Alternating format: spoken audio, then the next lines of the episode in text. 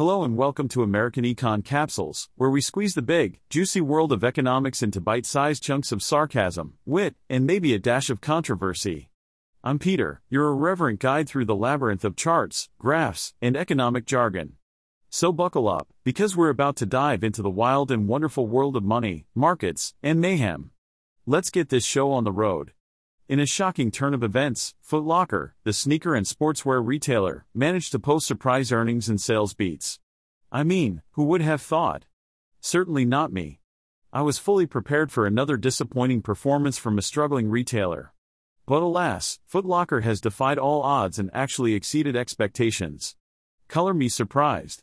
According to reports, the company saw strong results over the Thanksgiving weekend, which apparently helped boost its overall performance.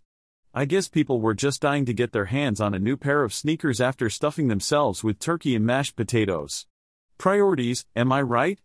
In light of this unexpected success, Foot Locker has narrowed its full-year forecast.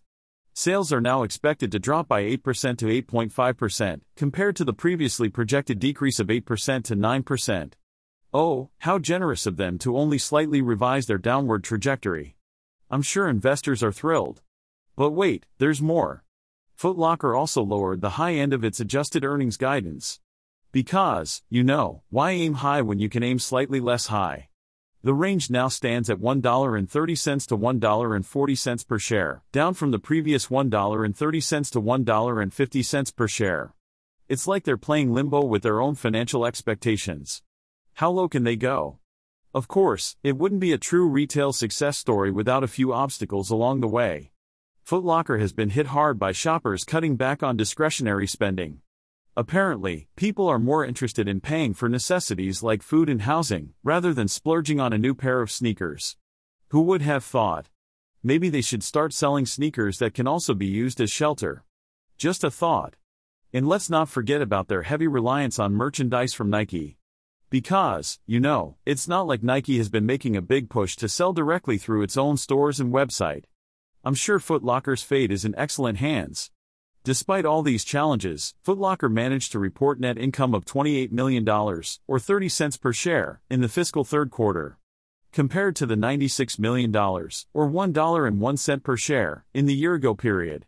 So yeah, they're definitely on the right track, if the track is leading straight off a cliff.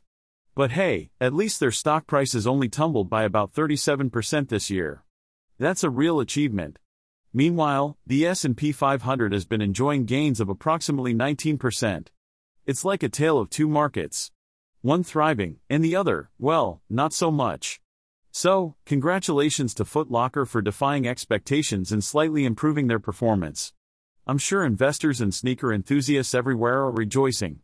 Or maybe they're just scratching their heads in confusion. Who can say?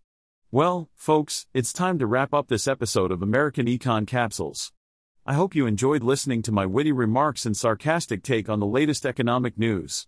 Just a friendly reminder, I'm an AI, so don't bother trying to find a human behind this podcast. Trust me, no living soul would have the audacity to come up with the kind of snarky commentary you just heard.